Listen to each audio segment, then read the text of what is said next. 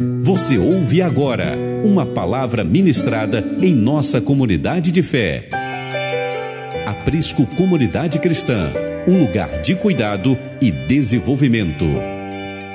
E eu escrevi essa canção e esses dias eu fui jantar na casa do Alexandre e da Lilian, comi um cachorro quente abençoado.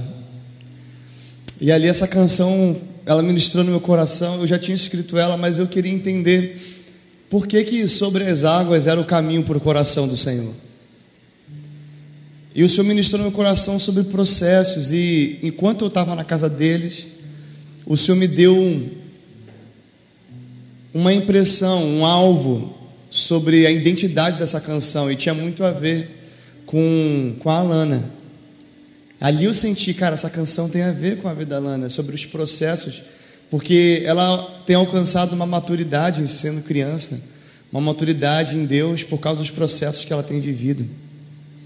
E sabe, esse caminho sobre as águas, sobre o mar turbulento, sobre a incerteza de tantas coisas, esse é o caminho para o coração do Senhor.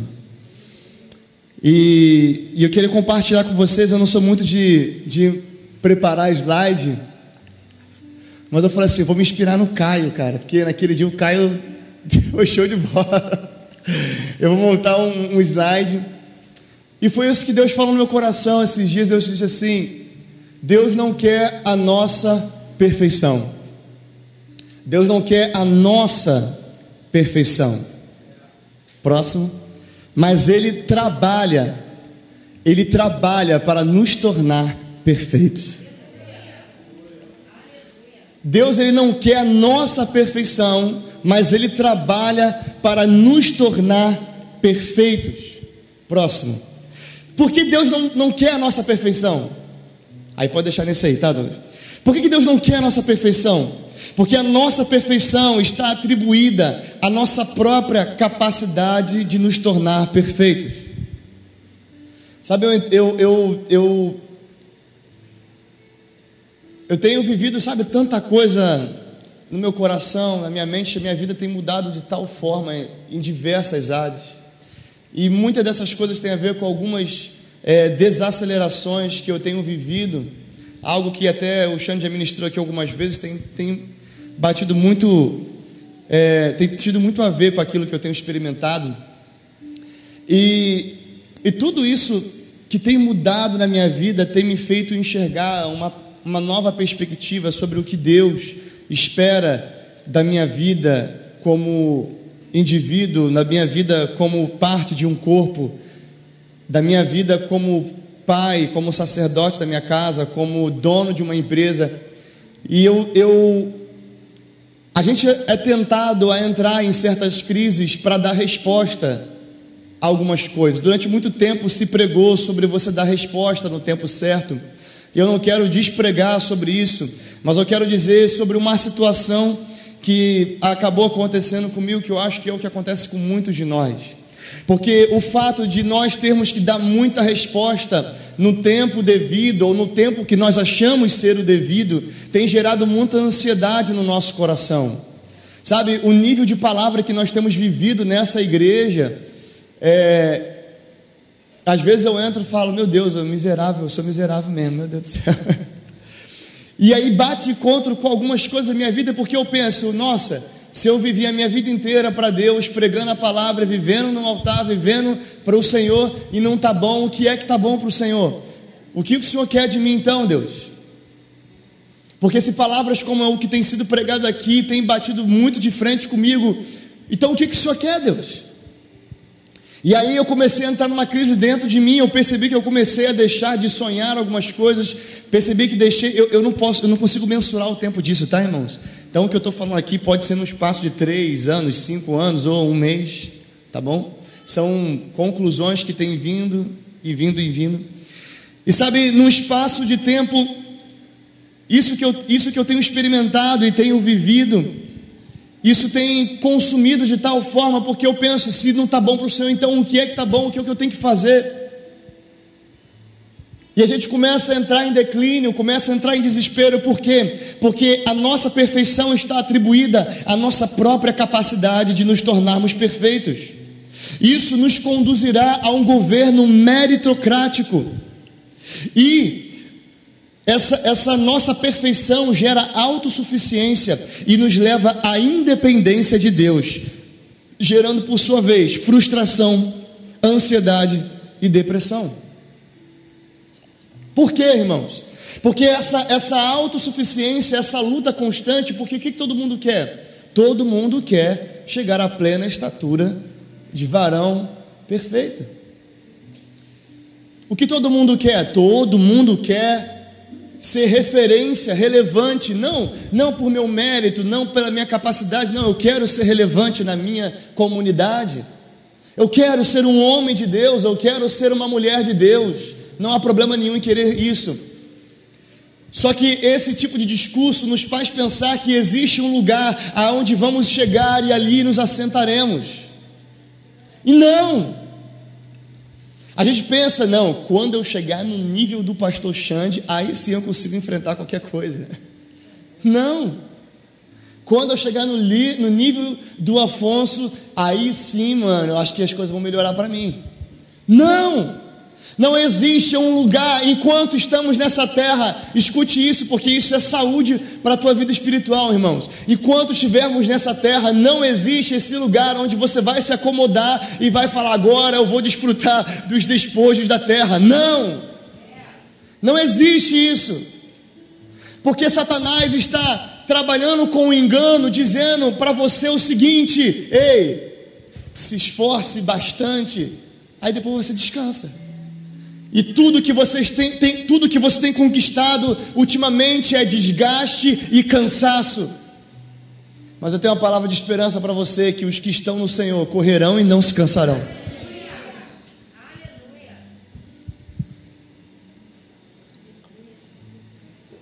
Porque Deus não quer a nossa perfeição, porque a nossa própria perfeição, a nossa, a, a nossa vontade de ser perfeito, só vai nos levar a um lugar de desgaste, porque quando lutamos e lutamos e lutamos para permanecer naquele lugar, e passa um mês, uma semana, a gente acaba caindo com o mesmo erro de forma diferente, e aí entramos em crise.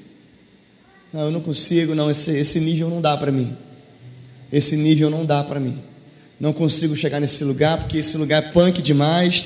Deixa eu ser um crente normal, um crente SSS, que é aquele crente salvo, satisfeito e sentado. Deixa eu ficar de boa na lagoa, como meu filho fala. E tudo, tudo que o inimigo quer é nos levar para um lugar de comodismo. Tudo que a nossa alma quer é nos levar para um lugar de comodismo. Por quê? Porque a comodidade é confortável, a comodidade você não precisa crescer, na comodidade você não precisa dar resposta, na comodidade, na, na comodidade a sua alma se alarga, você fica gordo, você fica. Desculpa aí, tá, Douglas? você fica, sabe? Passa aí, próximo. E aí eu tentei. Ó, aí, cara. Legal, né?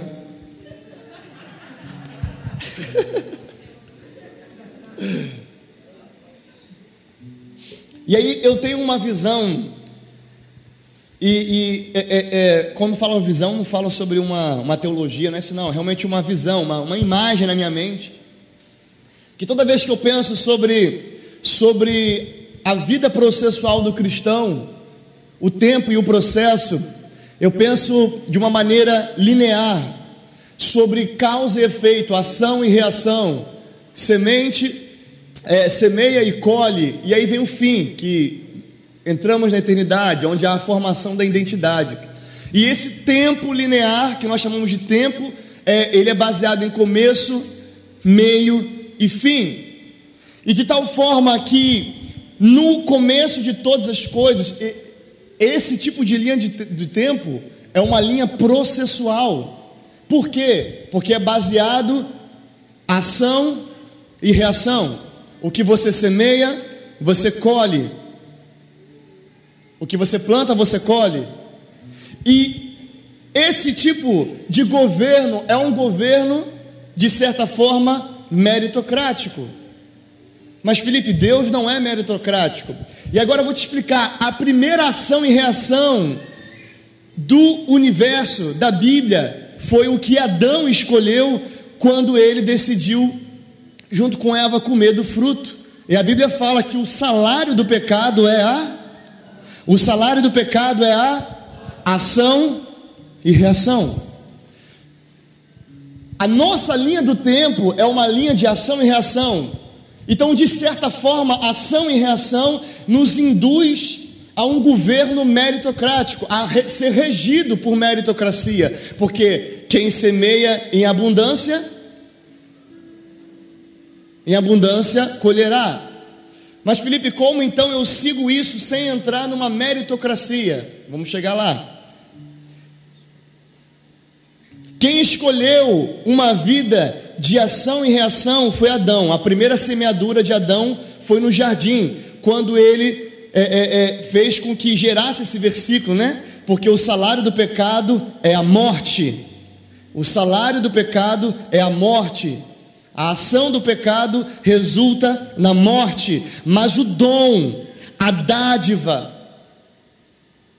a bênção, o dom, a graça gratuita de Deus é a vida eterna por Cristo Jesus, nosso Senhor. Romanos 6, versículo 23. Então, o que que o, o governo, Deus não é meritocrático, porém, a linha do tempo foi lançada. A linha do tempo foi lançada, e por ser lançado a linha do tempo, os processos da vida humana iniciaram. Mas Deus, Ele é tão maravilhoso que, em Sua multiforme graça, Ele nos deu um plano de redenção, e esse plano é que quem crê em Cristo Jesus, ainda que esteja morto, viverá. Então, estar com Cristo não é fugir dos processos, não é fugir da colheita, não é fugir da reação, porque você plantou uma ação, mas é Cristo passando com você no vale da sombra da morte, mesmo que sejam suas atitudes que o levaram a isso. Mesmo que as suas atitudes o levaram ao vale da sombra da morte, o Deus que é eterno, porque olha só, essa linha do tempo não cabe na dimensão de Deus. Passa o próximo slide rapidinho. A dimensão de Deus é isso aqui, ó. É uma esfera. A eternidade. Por que, que a eternidade é uma esfera? Porque na eternidade todas as coisas aconteceram, estão acontecendo e vão acontecer. Na eternidade, ação e reação são apenas um lugar no espaço-tempo onde Deus não pode ser não pode se limitar. Então Deus acessa qualquer área do tempo da história, porque Ele é eterno. Você tem noção do que é isso? E, o que, que significa? Que sua onisciência não o permite ser pego de surpresa. Ei, Deus sabe o pecado que você vai cometer amanhã. E ainda assim Ele te ama, e ainda assim Ele vai falar com você essa noite, ainda assim Ele vai te usar, ainda assim Ele vai estar com você. Então a dimensão de Deus é a eternidade, e na eternidade, a nossa, eu, eu ia botar bem menor, né? Porque o certo era botar esse troço minúsculo. invisível, mas eu botei assim para você entender. Na dimensão de Deus existe uma linha retilínea uniforme. Quem estudou física sabe o que é isso, né? Retilíneo uniforme, o que, que, é isso? É uma linha constante processual, onde causa e efeito acontece, aonde Deus, que não é meritocrático, aproveita dos processos que entraram na terra por meio do pecado de Adão, para poder fazer o que? Te ensinar Volta lá um slide. Te ensinar que na ação e na reação, Deus está gerando em você formação da sua identidade. Isso é graça. Porque você merecia a reação da morte, a colheita da morte. É isso que você merecia. É isso que eu merecia. Tudo que Deus quer é que no meio do processo, porque o, o processo sem Deus ele te leva à morte. Mas o processo com Deus te leva a gerar frutos dignos de arrependimento. então, um Deus que é eterno, na sua compreensão eterna, permitiu descer ao nível da compreensão linear humana permitiu descer o nível da compreensão linear, porque a nossa mente é linear. Eu só entendo o que? Se eu não tenho comida, eu tenho fome. Eu só entendo causa e efeito, ação e reação. A minha mente é governada pela meritocracia, pelo bem ou mal, o mal ou o bem. A minha mente é governada pelo mérito. Então Deus ele decide nos ensinar o seguinte: ei, você merece a morte, ei, você merece o castigo, mas eu desci na terra, me fiz semelhante aos homens e eu abri mão da minha glória. E semelhante a um homem, se esvaziou, servo tornou. E a si mesmo se humilhou, e como filho obedeceu até a morte e morte de cruz.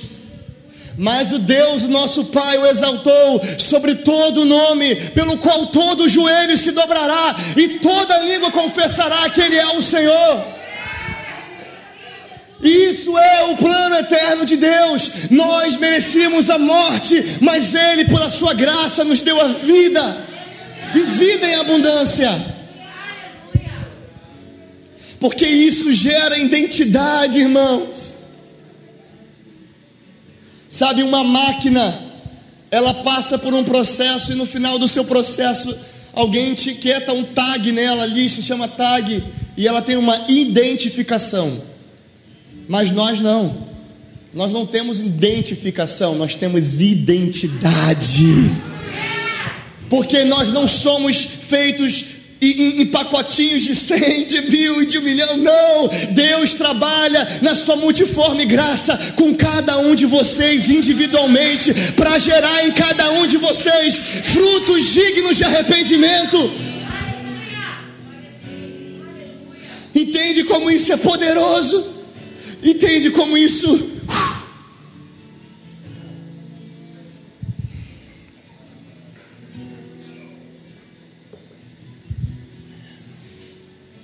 E Deus ministrou isso no meu coração. Hoje de manhã a gente estava no monte, eu, eu e Douglas.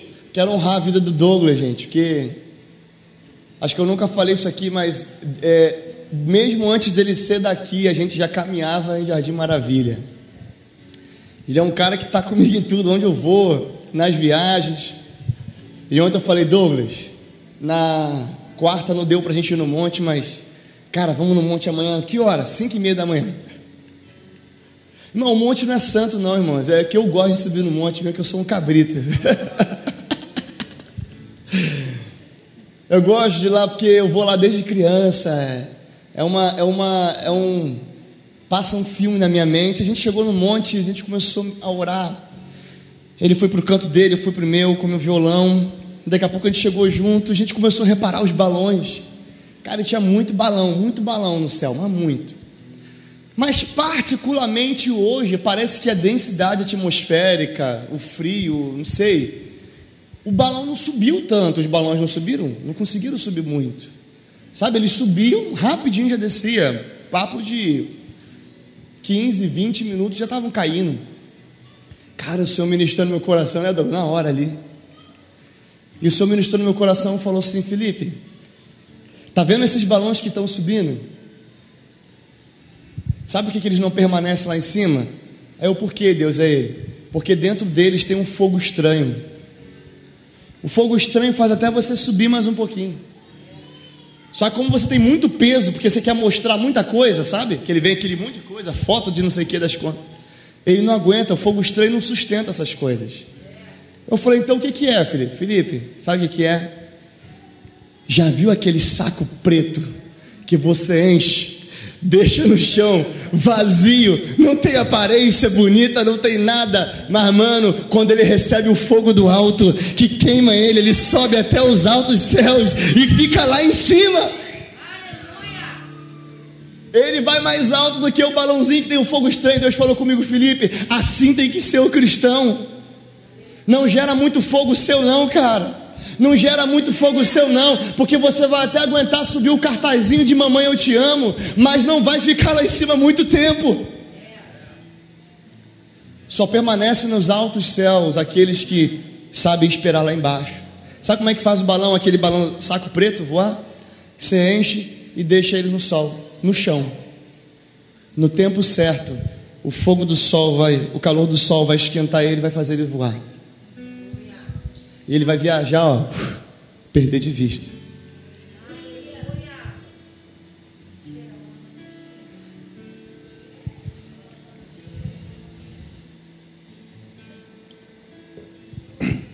A busca pela santidade e perfeição não pode ser pautada pela performance em fugir do pecado, mas sim pelo nível de arrependimento. Uma coisa que Deus ministrou muito forte no meu coração. E ele disse: Sabe por que, que você está cansada? Sabe por que, que você não consegue sonhar, idealizar coisas grandes mais. Sabe, esses dias me chegaram para mim e falaram assim: Felipe, tu quer fechar um contrato com fulano de tal, com gravadora tal? Eu falei, cara, não. Pô, se fosse outra época eu ficaria louco, talvez até falaria não, mas eu ficaria louco. Sabe, empresas me ligam e falam, Felipe, Quero fechar X com você. Eu fico, beleza. E eu entrei para o lugar em Deus e falei, Senhor, por que, que nada mais? Nada se compara com tua glória. Nada. Tava certo. É. Tava certinho. Nada se compara com tua glória. Eu não sei essa música não, mas eu sei que ela fala alguma coisa que eu escolheria. O quê? Eu Tudo que eu mais quero é sentar na tua mesa, tudo que eu mais quero é beber tua presença. Meu maior desejo é estar em tua mesa. Como eu te amo, se me convidas ali que eu quero estar, na mesa, na presença, jamais abandonar. Sim, esse é meu lugar, sim, esse é meu lugar. Quando que eu quero tudo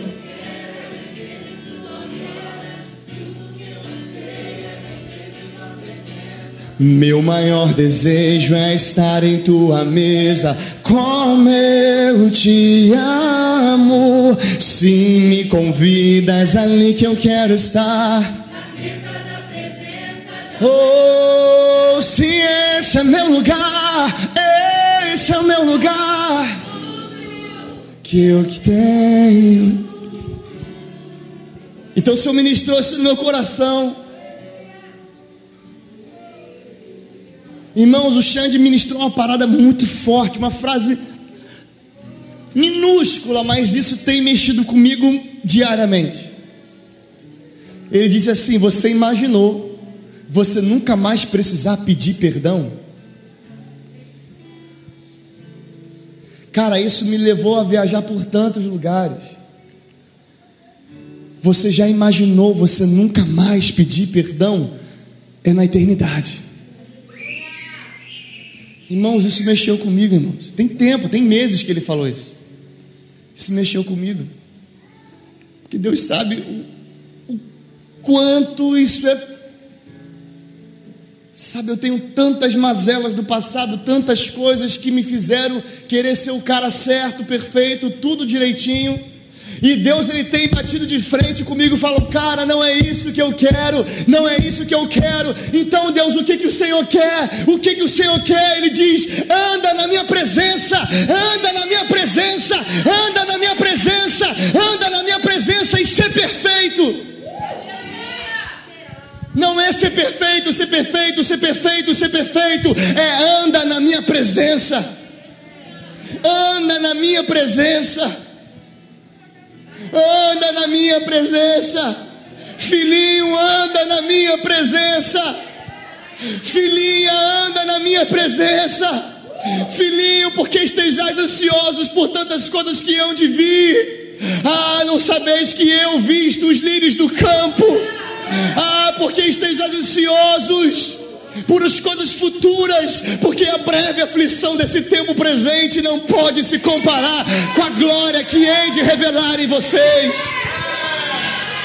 Não se turbe o vosso coração, porque titubeais entre dois pensamentos. Escolha hoje quem sirvais: ou sirva o Senhor, ou sirva o Deus desse mundo.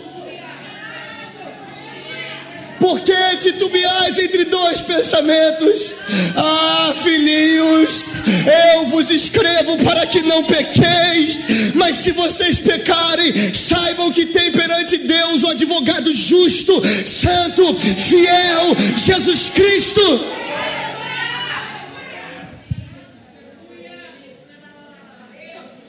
Não foste vós que escolhestes a mim